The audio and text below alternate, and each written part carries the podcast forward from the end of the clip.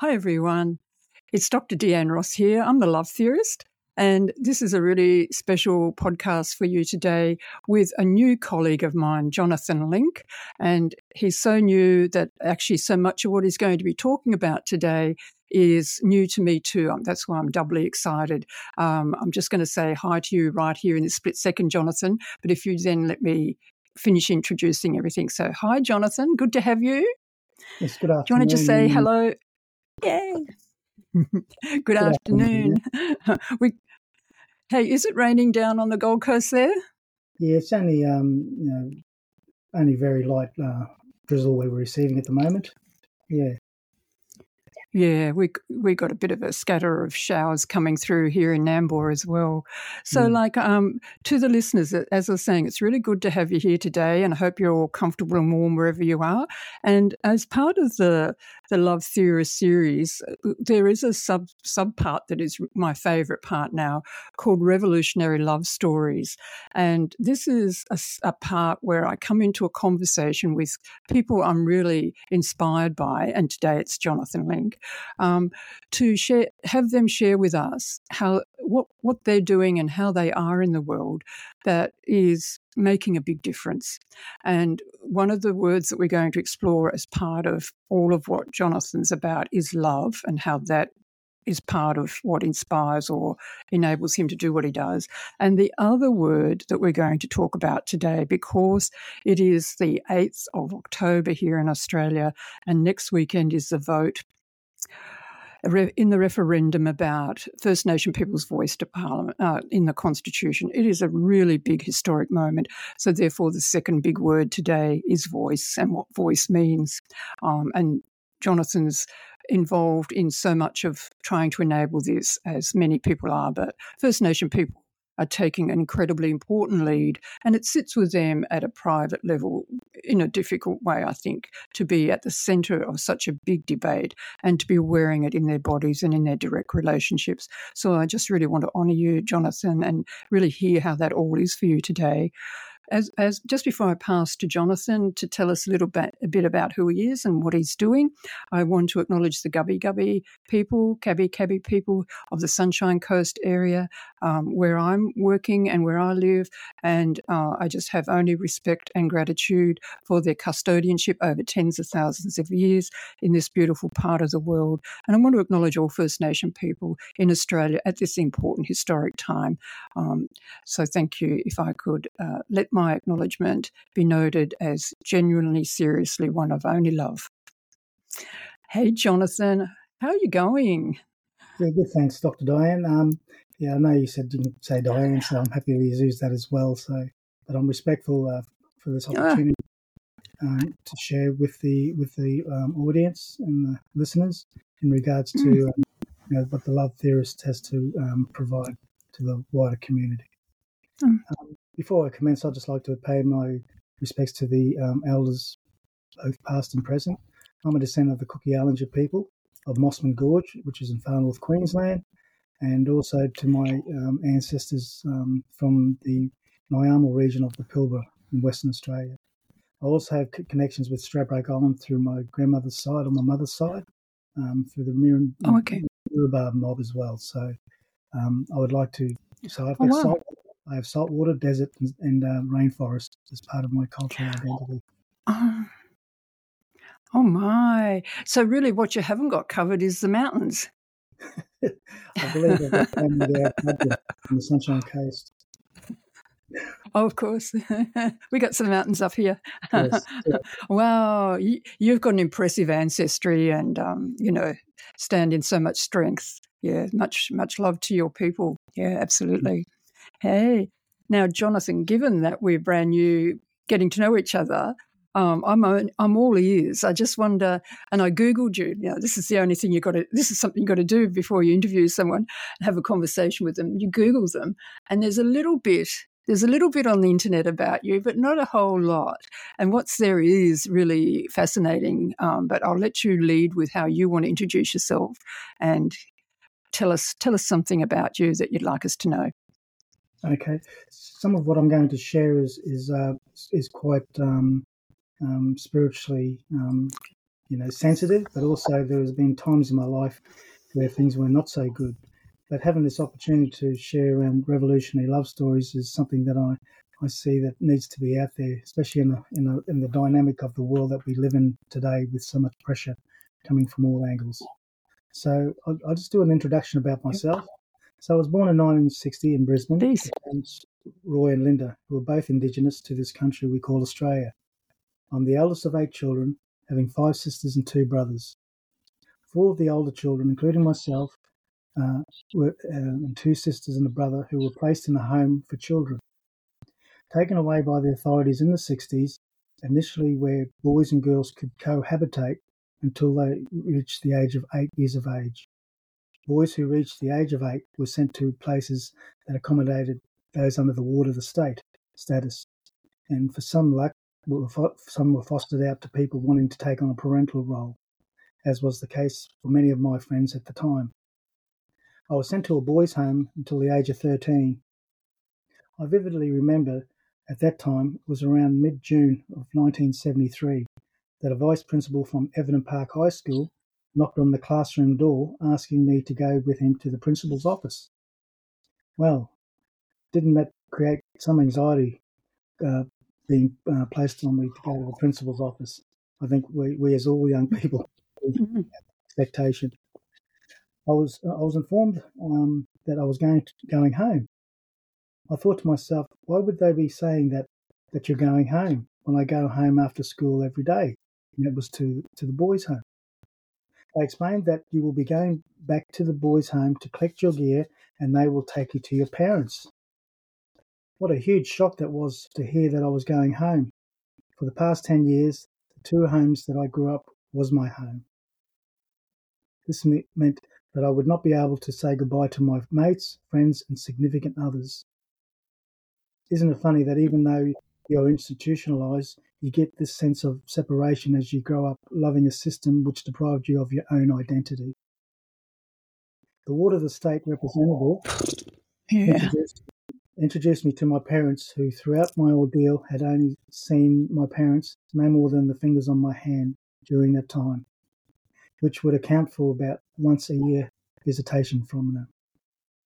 For the first six months, my life with my parents and three other siblings was somewhat foreign and unusual, as being in the home was quite uh, regimented. Our teeth, nails, and ears were checked daily before heading off to school. There were chores to be done in the morning, for example, preparing toast for 200 boys or setting the tables, then returning back to your room to get ready for school, and then marched in a singular format to the school. So life was unusual, unusually challenging for us in the in the six months that followed. The Ward of the State representative visited the four of us, asking us questions relating to settling in a new environment. Both parents were privy to attending this meeting.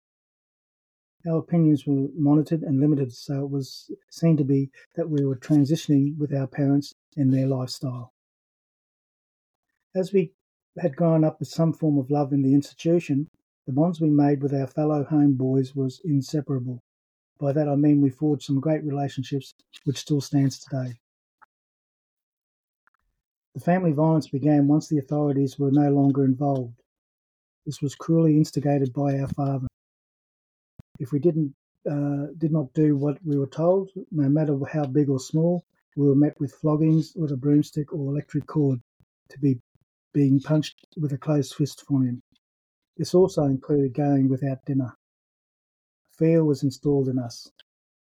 We grew up with love, compassion, and respect in the home, but I felt that our mother did not like the way punishment was served upon us, upon her children, which resulted in being disciplined for stepping up against him. It only occurred later among ourselves when we went to school, which was only time we were allowed to mingle with each other that was the reason why we were sent to the home due to his violent mannerisms. We were disciplined in ways that were similar to someone being imprisoned for breaking the law. We were scared and frightened daily. When we got home from work, we had to do yard work such as cutting turf and laying it down on our property to collecting rocks for two rockeries he wanted to make. During my time with, with our parents, I stayed at a few school friends' places, including a mate who came from PNG, Papua New Guinea, later to be one of my best mates. This went on for many years until my final high school term was over and I couldn't wait to get out of there. I felt sorry for my brother and sisters for leaving them, but they were happy for me to move on to better things. I managed to get a job on the Gold Coast, staying with some relatives in Mermaid Beach. I worked in the fruit and veg section of Woolworths at Broadbeach. Life for me then took on a new toll. I had a license but no car. So getting around was either thumbing, thumbing it or paying to catch the bus. I loved living on the Gold Coast, but a year on, I managed to move back to Brisbane with a different job, thus the new beginning of my life and relationships. So that's just sharing a bit about my life. Oh my goodness. Oh, oh my goodness. Like like you said so much and thank you for sharing it. And I can't believe that you're even able to speak it even now looking back. There's so much pain and loss in what you were speaking about. Thank you so much. And can I can I ask a couple of questions about it? I don't want to pry too much, but can I can I ask a couple of questions? Yeah, Jonathan. yeah? Can. You're nodding yeah. your head. Uh, oh, oh, sorry. I just. Oh, thank you. First of all, it's it, it may be well, it, it, there'll be a range of people listening, and who knows how people understand people's experiences who are First Nation people who are involved in the stolen generation. And some people think it's historical and long ago, but in fact, as we know, it's still happening to young people. That in your own lifetime, as a young boy, this happened to you is is totally shocking. Every time I hear a story like yours, it's always shocking and heartbreaking. Mm. What what is possibly even more um, shocking is how you say you felt love in the boys' home and how devastating it was to be taken away from there with the you know the friends you'd made and the the comfort and yeah security you felt there. To go back to your parents which most people would think is a good thing that then turned out to be really terrifying for you because of your father that is that is not a story people would hear and understand very easily. Like it's so shocking. Yeah, thanks. Thanks for acknowledging and, and recognizing some of those um, situations in my life. But um, as I grew up, I, I just um, had this and stuff that you got to be strong and move forward, and um, and and to be an example that you know doesn't matter how adverse and negative your life may be, doesn't give you the reason to to um, pass it on to other people. And that's what I did with my children. I just said, the things that I went through, um, you don't need to really know about. But I'm willing to share that when you feel open and ready for to hear what has to happen, to be said. So, in your generation, you changed the pattern of how parents treat their children. Yeah. Correct. Yes. I hope it's been seen that way. Um, as you know, Margaret has nine children, uh, one oh. at the moment, but you know, I always said, Margaret, you and your children come first. Well, I really want to pay my highest respect to you. I think coming from such a such a heartbreaking background to turn that around in your own family is the most impressive thing a human being can do. I think absolutely and you know like uh, your generosity of spirit to share share your story is is something that I think many Australians don't appreciate just what it takes to do that. Like just to try and summarize what 15 or 18 years of your life and what that was about is not is not just words, is it? It's a whole mm. connection back to everything that happened when you yes. speak those words. Yeah. Um, so, so one of one of the aspects that I was thinking about, where looking forward to speak to you, is that when we talk, some people will know the idea of intergenerational trauma, yeah, and how the loss builds on loss across the generations of family. So, for me, that you are a leader, I believe, a leader at this time of your people and of all Australians in what you're doing in your work, um, and how you raised your family. Um, that that the trauma is still with you. It's not that it goes away. You have to somehow keep living with trauma and acting with good in the world. Back in the mid 90s, um, around 94, 95, I ended a, a relationship with my ex-wife, and um, and so unable to see my, my children when they were young, 15 years. So not only was I in, in an institution for 10, but also um, double the amount of time away from my children. My children are back in my life now, and they, and we love we love each other, and we can't we look forward to, to talking and, and sharing you know what's going on in our lives. So, and um, I have four grandchildren and another one on the way soon. So that makes me even feel um, even stronger knowing that my children are looking after themselves. Wow. And what we were saying before the, the link just went down for a sec is that, that you you have yourself experienced great trauma as part of the stolen generation. And even when that seemed to be resolving by going back home, it didn't resolve in a positive way for you. You end up being quite unsafe as a young boy from 13, yeah, while you're still at home. So so part of what we we're saying is how how you are in the world and what you're doing comes from knowing how to live and bear bear the pain of what all that was and not spread it to your children and other people. In fact, quite the opposite. It makes me really sad to hear that you didn't have contact with your own children when they were young. That must have been a really, really heartbreaking time and such a long time. Did you say 15, 15 years you didn't know your children? Yeah, yeah that's correct. My. Um, my, so my. When, I, when I saw my daughter, my, my. seven, um, she came back in my life when she was 21. Um, I flew her up to Cairns and spent some time with me with my first granddaughter. Um, and it was really good to see that, um, you know, we bonded and trying to be, uh, make amends. can't change history, but you can create a positive future. That seems to be what how you live your life, and that's a really, again, a very heartbreaking but beautiful example. Yeah, just don't let the pain overcome you and and take that moment and reconnect and keep going hey? Yeah certainly will. Yeah. That's why i'm talking to the oh my my. Oh my my well, and maybe humor, maybe humor is part of what keeps you going, uh, yeah. but it's it's not a happy humor, I'm sure. Mm-hmm. Hey, so now, so this is this is setting the scene in a very powerful way of who you are as a human being, and um, can you tell us a little bit about your work at this time? Yeah, thank you. Um, so. Uh, some of the things that I'm passionate about is about seeing people um, who are caring towards each other I suppose that was reinforced by the Church of England nuns at the time.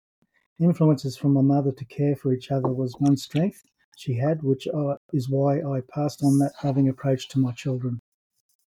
I love the fact that suicide prevention is something I love to be involved with, even though at times others see this as a draining on a person who works in that field.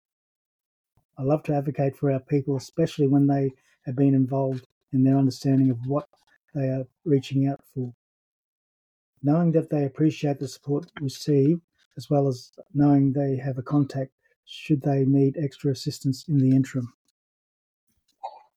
One, one project that still uh, sits with me is the secondment to the Australasian Centre for Rural and Remote Mental Health, in which I undertook a pilot program called Deadly Thinking, in which I co designed with them.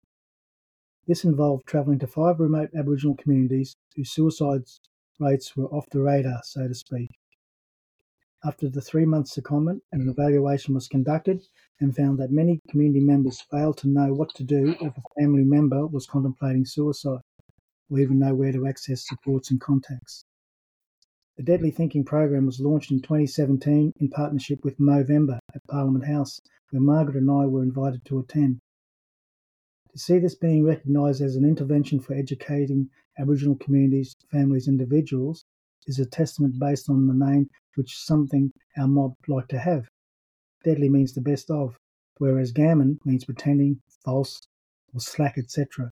So when you hear that word, you know, gammon, you know where they're coming from. When you hear the word, hey, that's deadly, you know, I even did that to um to some of my peers, and they the first uh, description they came up with that's poison that's the worst of. But for mm-hmm. deadly means the best of. Um, I think they get the gist of it all. Can I ask you a couple of questions? Yes, go. Sorry? You're right. It's all good. Oh, sorry. Like, so, so, yeah. Uh, first of all, the work that you're doing and the Deadly Thinking Project just is so incredible. And the suicide rates among First Nation people are some of the worst in the world. And for any one person who is lost through suicide is heartbreaking for the people around them, isn't it? And for the loss of that person's life and, yeah, what they could contribute. So I just didn't quite get the connection of how did you come to be involved in that? Like, how did people know you're around and that you could contribute in that way? Okay, uh, happy to uh, to reply to that. Um, at the time when I was with the Royal Flying Doctor Service, Dr. Ernest Hunter, who's a consultant ah. psychiatrist, uh, you may have heard of him.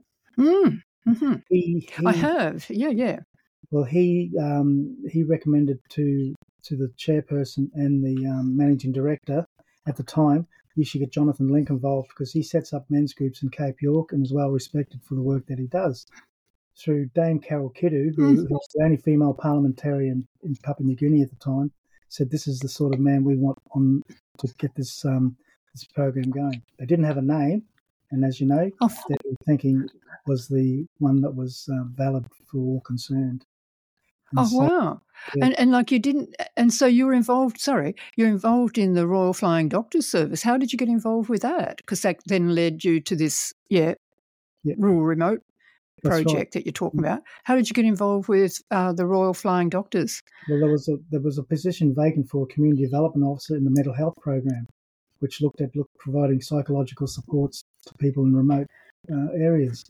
Um, I was under, undergoing a, um, a, a, degree um, in Indigenous mental health through the Batchelor Institute of Indigenous uh-huh. Education. So I graduated, oh, yeah. you know, graduated in, in, in 2005, um, and through that, the position became available at the Royal Flying Doctor Service. So, which enables me to go out to communities, provide clinical support, but also do community development to mm-hmm. increase capacity and advocacy for locals to understand how to, you know, connect with stakeholders, etc. So, so like that's a perfect vehicle for you, isn't it? I didn't don't mean the plane. I mean just that opportunity to have a way of connecting with communities all around Australia. And you know, I, I don't. I am sure that you'd be able to cite the benefits of the Deadly Thinking project and, and among other community development work you do, as making an actual direct difference in people's ability to survive and uh, keep safe. Yeah. yeah. I think the power of the Deadly Thinking program is that um, community members get to share some of the things that they've been unable to share um, in their life. And so this is a, a, a culturally appropriate, sensitive um, space where where cultural considerations are taken into place, uh, and and um, it's been seen by the communities as, hey, this is the way to go. This is what we need to do to have deadly thinking. Yeah. Yep. Yep. So, so whereabouts is that program offered now? Is it all across Australia, or is it really still in just a few remote communities? Mm-hmm. So, I was going to continue with. So, there have been many other times we're speaking at national hmm. conferences mm. in mm. relation to suicide prevention, Indigenous mental health, and and men's mental health and well-being has provided a voice to non-Indigenous counterparts to attempt to better inform them of the challenges faced when bureaucracy is unequal to the task. Aboriginal youth suicide is the highest in the world. The Rural and Remote Mental Health mm-hmm. designed a program called Deadly Thinking Youth, Train the Trainer Presenter workshop that trains people who work in the youth and adolescent sector by providing education, skills, and knowledges to support them to facilitate this in their community. In fact, my partner Margaret and I are the national trainers. Oh, yeah. Fantastic. Fantastic. So that's an ongoing commitment that you're able to keep keep fund somebody who's funding you to do that. Um, and so when when a contract comes up, um, the the rural and remote um, health organisation will contact us um, as a request okay. from the communities, and then they'll fly us and accommodate us whilst uh, whilst we're in the community. Oh, that's yeah. fantastic! Fantastic. Um, you know, like it's such it just makes so much sense doesn't it? It just like to to meet people in their place in their in their communities to speak with them in ways that meet are meaningful and make sense to them with their own people yeah who are adequately hopefully supported to do that work like yeah. So i think i think it's a real model and we see it with other different types of programs but this is the hard end isn't it of what is needed when people's lives are at risk. Yeah, like you really don't always have much room to move, and trying to connect with someone who might be feeling so desperate takes a mm. lot of sensitivity and care, doesn't it? Yeah, it certainly does. And I think, uh, uh, you know, when I worked for the Royal Flying Doctor Service, you know, it's a fly in, fly out aeromedical service, and so when we touched ground, touched ground, the people know exactly what my role was, and so I said, hey, but you've got to get away from the clinical part of it.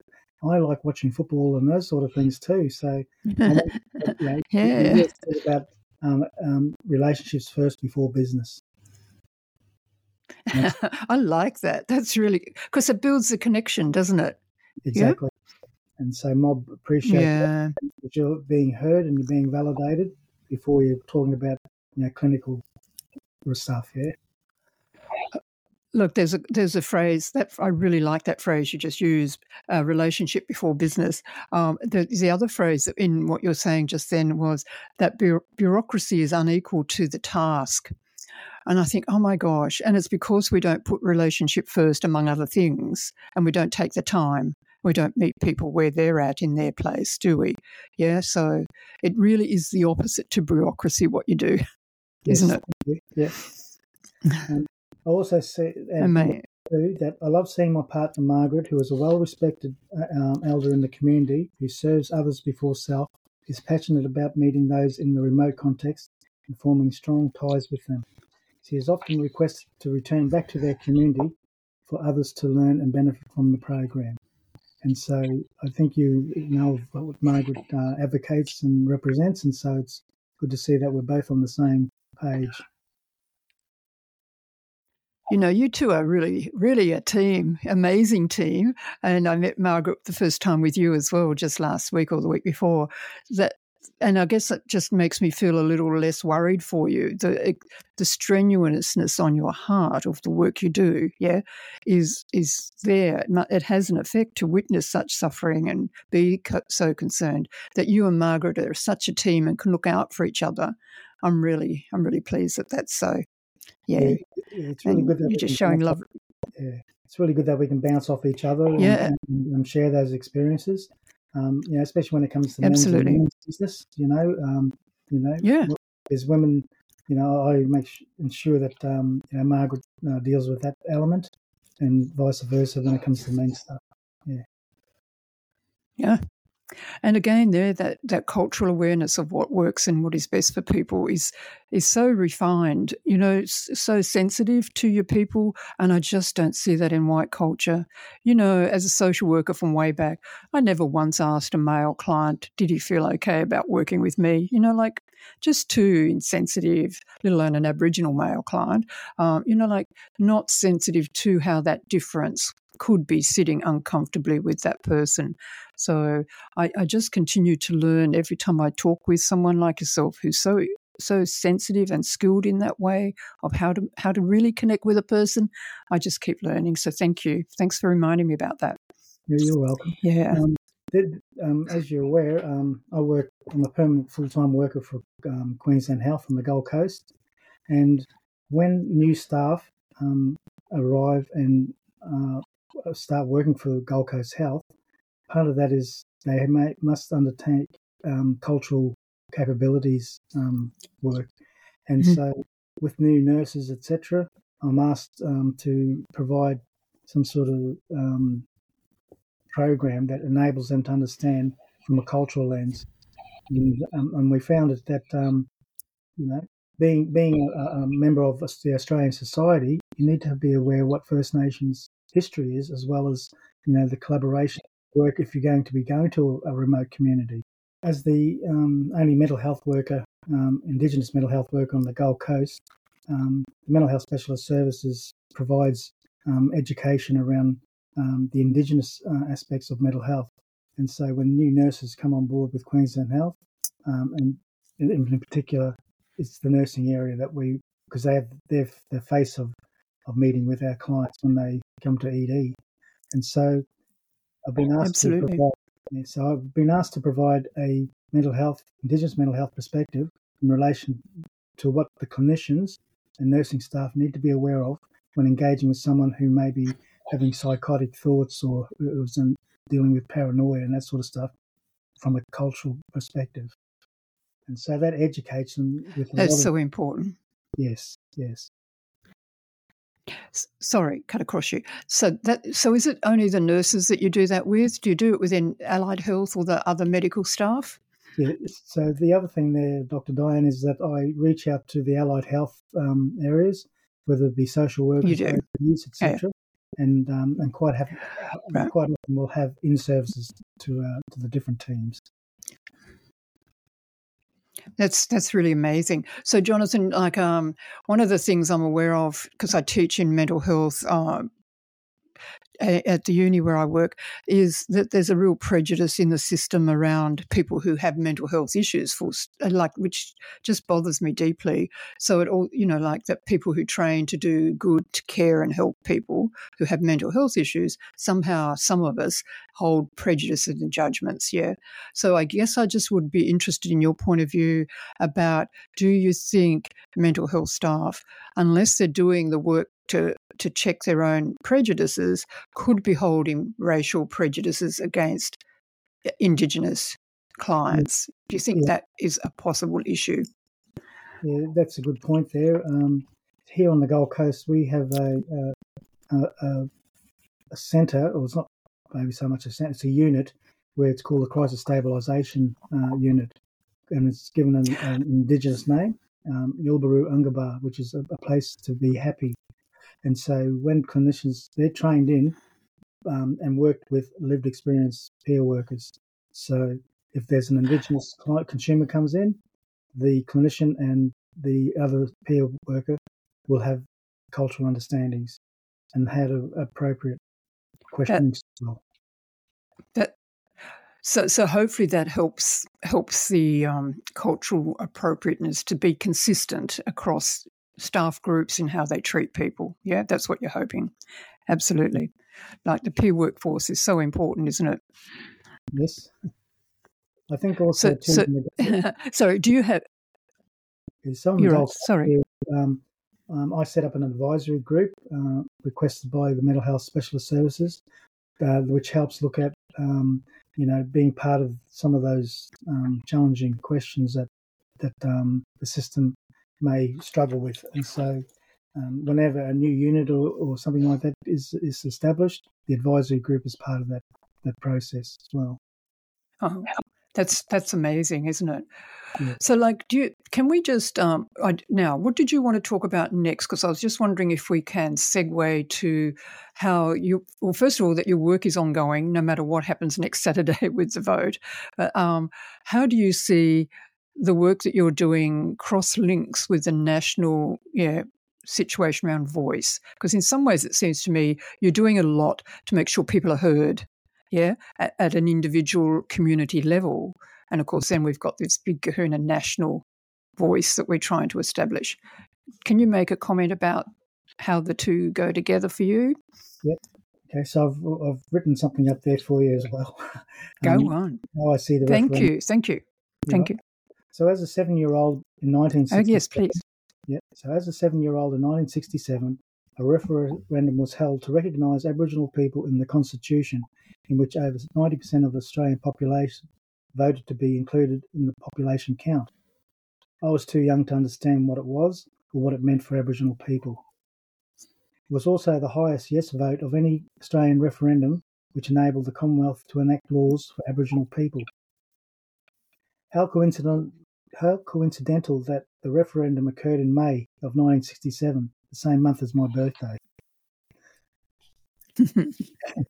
at school, I was treated differently than other students at the time, mainly due to being in an all boys home, which was renowned at the local school and community level. We were targets on a daily basis. Not only that, but racism was rife across Australia, particularly to the previous generations that preceded my existence. Did the referendum change or improve the quality of life for Aboriginal people? To me, the referendum can mean several things. One, it can create hope for change. Two, it could mean another way of including Aboriginal and Torres Strait Islander people in the processes of democracy without bias. And three, it can allow equity to flourish if managed appropriately with respect for all concerned. So the first point I looked at hope for change. I described it as for generations, Aboriginal people, including Torres Strait Islanders, have been classed under a different umbrella, which applied laws segregating them into a category dictated by the Commonwealth of Australia and across the jurisdictions of this nation. The impact felt among each tribal group or clan groups historically has filtered intergenerational scarring communities, families, and individuals to this very day.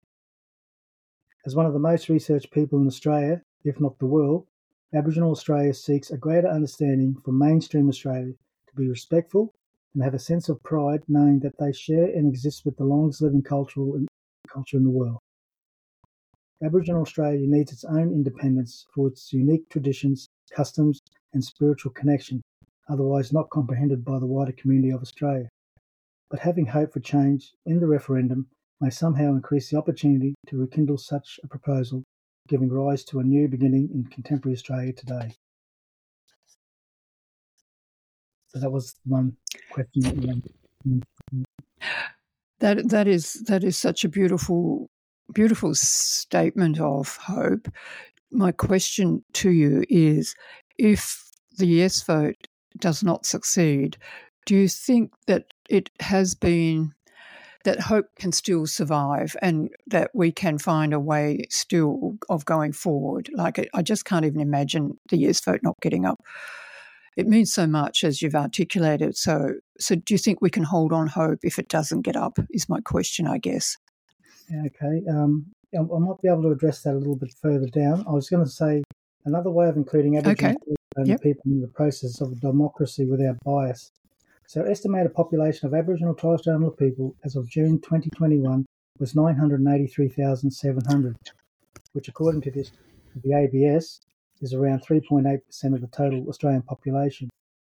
One third are uh, under age 15 of years of age, and by 2024 will enable this particular age group to vote. 91% identified as Aboriginal, with 4% as Torres Strait Islander and 4.3 identifying as both. Majority of Aboriginal people live in New South Wales, Queensland, and WA, making it a total of 664,231 which could have a huge bearing on the political landscape depending upon who voted which political party. There is an estimated 26 MPs who identified as Aboriginal and or Torres Strait Islander. Voting is a right and not a privilege, but for those incarcerated for three years or more, they are ineligible to vote in a federal election.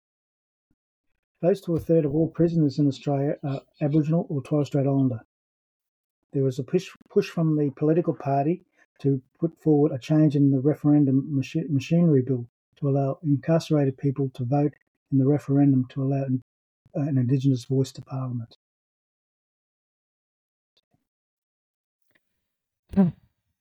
Oh, yeah. Uh, like when we think about black deaths in custody and the disproportionate number of Aboriginal people incarcerated, it is so it is one of the hardest examples, living examples of the injustices that continue to happen, isn't it? And that, mm. that some some of the people incarcerated can't vote to try and contribute to a better future is part of the prejudice and the racism, isn't it? It just doubly silences them. So, so where do, where like the voice is so important, isn't it? Um, it's like you were saying, the referee, like they say in, sorry, the Uluru Statement from the Heart says the 1967 referendum um, counted people recognised that Indigenous people existed, which in itself is just totally shocking to think that that had to happen and wasn't happening, and that this vote in you know 2023 is about First Nation people being heard, and of course you know voice being heard uh, is at the centre of justice, isn't it? Yeah. So, so the implication is that as a collective of people and all the people that came together in 2017 to create the statement from the heart, that they weren't being heard, that they didn't feel that justice was being done. Yeah. Um, this, and now we here we are, like six years later. It's taken six years for Australia as a people to be ready to be counted on this, on what we think about this. Long time to wait from that time. Hey. Mm-hmm. So, so voice is is a really big word at the moment for what it holds and what it can, what the hope of the future is, isn't it? Yes. Um, one of the other questions that I read was allow equity to flourish if managed appropriately with respect for all concerned. And I and I made mm. this uh, social justice to me is part of reconciliation. If we as Aboriginal people are to mm. be treated in the same context as other Australians, there needs to be a strong bond between the Australian people and the Australian and Aboriginal Australia, alongside a stronger and deeper relationship at all levels of government, as stated by Social Justice Commissioner Mick Gooda back in July 2011. This would this would allow Aboriginal and Torres Strait Islander communities to be entrepreneurial, setting up primary businesses and opportunity for employment in a market already established by the colonisers across the seaports and borders across Australia. My belief is that mainstream conglomerates should pay their rent to the traditional owners of the lands in which they operated since the early 1800s to now. Indigenous Business Australia is one of the. So this is the. Sorry. Sorry. No, you continue. I didn't realise you had some more there. Keep going, please. Just in relation to how we can flourish, Indigenous Business Australia, or IBA, yep. is such entity that provides financial assistance to Indigenous Australians who want to start or grow their own businesses. They offer a range of services, including business loans, asset leasing, and investment management. Another organisation that supports Indigenous business is Supply Nation. They provide a database of verified Indigenous businesses that can be searched by business name, product, service, area, or category. Supply Nation connects verified businesses to paid corporate, government, and non for profit across Australia. There is approximately 12 to 16,000 Indigenous owned businesses in Australia. Aboriginal and Torres Strait Islander tourism is certainly one of the, the overseas visitors cherish and learn more about the cultural landscape from traditional custodians, especially in language other than English. Now that to me shows that we live in a lucky country, but there is much more to be done. And the foundations, hopefully, at those kind of examples you're giving, it can be scaled up. So we get hundreds of thousands of businesses owned and run by, yeah, First Nation people, not just the, the tens of thousands we've currently got. This is cause for hope, isn't it? The work that's already happening yeah mm. um, not only the outreach work that you you do yeah through your work but also the business opportunities because without financial security and the dignity that brings you can't have equality can you? You just yeah and of course just dispossession from people's land is also a major issue major issue. And as you know, mining companies are right in the middle of some of the worst travesties at this time yeah, worst yes. travesties of even with um, the Native Title Act, it has not stopped a lot yes. of the exploitation that's still mm. happening. So, mm. so you hold some hope. Do you hold some hope that no matter what happens next Saturday in the national vote, that there is a groundswell of change happening anyway? Do you think that? Okay. Um, so the voice to Parliament. So having heard both sides of the voice to Parliament, there are genuine aspects, both positive and negative. Some have decided that it will divide a mm. nation. When I saw and heard that, that statement, my thoughts immediately said, isn't that how we either vote Liberal or Labor? With minority parties sitting on the edge of, of being elected as well. For example, One Nation. According to the latest polls, it is envisaged that the No campaign is streaking ahead long by two thirds. Over a million people have voted, yet many are indecisive due to the lack of not knowing what their arguments are and what details are needed to clarify what the real voice for Indigenous Australians is. I believe that mainstream Australia's voice has dictated for way too long how Indigenous people and communities go about their everyday existence and how they conduct their affairs. In saying that, an Indigenous voice included in the new referendum would allow greater autonomy and freedom to express oneself in a democracy set up in order for all to be fair, just, and respectful, including First Nations peoples and descendants. So, what I take from what you just said is that your hope rests on the yes vote winning. That it has to be to put a line in the sand to get that, you know, baseline equality and respect for First Nation people before other things can can proceed. That's what you're saying. Yeah. Yes. So, for how long have we been uh, a, a, silent majority mm. minority? Yet here's an opportunity for this to, you know, uh, flip. Mm so to speak. And so, you know, um, when I hear some of those uh, who are advocating for the no, um, as representatives for the no um, vote, it disheartens me because the struggle's been there ever since, um, you know, the intergenerational traumas that's been put upon us. Absolutely. Oh. So, I, I, I find it really hard to just have hope for Australia's wisdom to make the right decision. I just am really worried that that won't happen. And I think we're going to need to stick together even more afterwards if it doesn't get up next week, you know, because it'll be such a disheartening time for First Nation people and the people who love and stand with you. Like, we just have to stick together no matter what, hey? whatever yes. it looks like, we have to stick together. Uh, um, you know, what, I just feel like First Nation people have been holding the burden of the inequality and the cost of it for really since colonisation began. Uh, that if we miss this opportunity to get that baseline respect, I think it's just going to be uh, hard to get another referendum and another opportunity in the near future. So I'm really mm. worried about that. Yeah, thanks for that. Yeah. You know where I get my hope from. Oh, you know where I get my hope from. I get my hope from people like yourself, uh, and uh, that that you will carry on. You will keep caring for the people you already care for, and who who invite you to step forward. And I know everybody else will carry on, but it just is the weight in your heart, isn't it? How how can you keep carrying the the the burden of injustice it's a very heavy weight. Yes. Yeah. yeah. So can I can I ask you then? Can we? Can I? Can I stick with you? Can I support you however I can? And can you just say if you if, if you think there's anything I can do to support you and Margaret, no matter how big or small, no matter what happens next Saturday? Yeah. yeah. It's great to have an ally. Thank you. Uh, yeah, like you can count you can count on me. You can absolutely count on me. And I know there are millions of good-hearted Australians. I just hope people take it, even as an act of faith, even if they're not sure what's going on, you know what it means. Act of faith, say yes. Please say yes. Yeah. Is there, Jonathan, is there anything else you wanted to share today in our first really big conversation together? Um, I, I, I, did see from um, from your email that you wanted to know you said, "Can you tell us a bit about how you think about love?"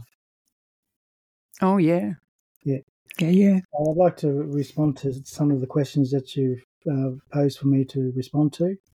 So I said, love takes on many forms, descriptions, and approaches. But for me, love is a personal commitment, no matter what that may look like.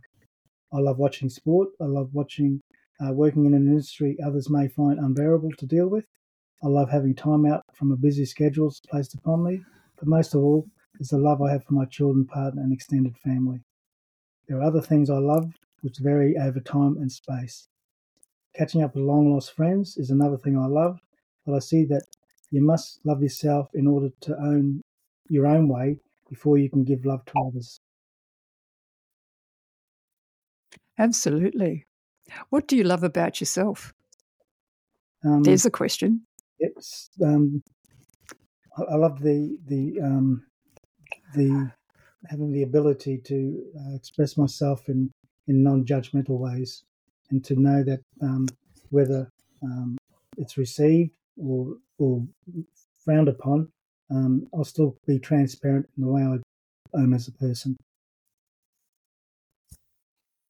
That's really beautiful. It's really beautiful. I can see that's who you are. I can see that. Thank you. Yeah. So, like Bell Hooks, who's one of the people that I've been inspired by to do these podcasts, she was an American black woman who spoke about racism in America, and and she said one of the one of the most um, difficult things to witness is among her own people, seeing pe- her own people not treating each other okay, and as part of living in a racist society, you know, because of the oppression, just being a burden and a weight for people that affects their relationships. So when I hear you say that you love your family and, and your partner, this is so important to keep loving the people around you and not to let, yeah, the injustices cut across and hurt your relationships. Yeah? yeah. So so it just really makes me pleased that you're really doing that. You're doing it and in a really hostile context, really, where you don't get very much support. And I just thank you for that. I thank you. Yeah. yeah. Um, when, when you talked about Bell Hooks, I, I, wrote, having not heard of her until this moment, I managed to go online and Google Bell Hooks. Having briefly oh. read what, oh. what she has done over the past 40 years is a testament to her contribution in how race, gender, economics, and politics create popular debates to this very day. To agree upon what bell hooks states could depend on many beliefs that someone may have. It could mean that oneself would need totally uh, submersing themselves into wanting to change and the will to change in order to overcome oppression. Otherwise, I'm happy to read more of Gloria Jean uh, Watkins, um, alias Bell Hooks, as she has written other publications such as The Will to Change, All About Love, and where we stand. Class matters. Yeah. Yeah, I think I think you'd find. Thank you so much for googling her. Um, she's one of my heroes, and uh, because of how she puts love in the middle of what needs to be what needs to guide us in in correcting injustices and harm. She says yeah. love is the way, kind of, you know, and uh, and all the big movements of our time for justice have been about love, haven't they?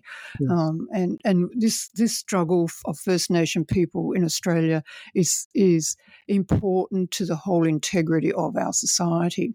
Yeah, so I, I just want to thank you as one of the people standing in that space. Yeah. And, and your generosity today to come and speak really very soon after meeting me about this. So, so we could be on the record as standing together as the vote is taken in Australia. I just want to really thank you. You've been amazing. Mm. Thank you. It's an honour, and, Dr. Thank you very much for the opportunity to share with your listeners, but also, oh. you know, giving giving me a chance to to share a bit about a little bit about myself. Oh, please. I think I think they'll be just wanting to know more about you. So we might have to have you back another day. I do thank you and I'm really grateful for your time. Thank you. We'll be in touch too, okay? Thank you. And standing with you next Saturday no matter what. Thank, thank you. you. Take care. You too.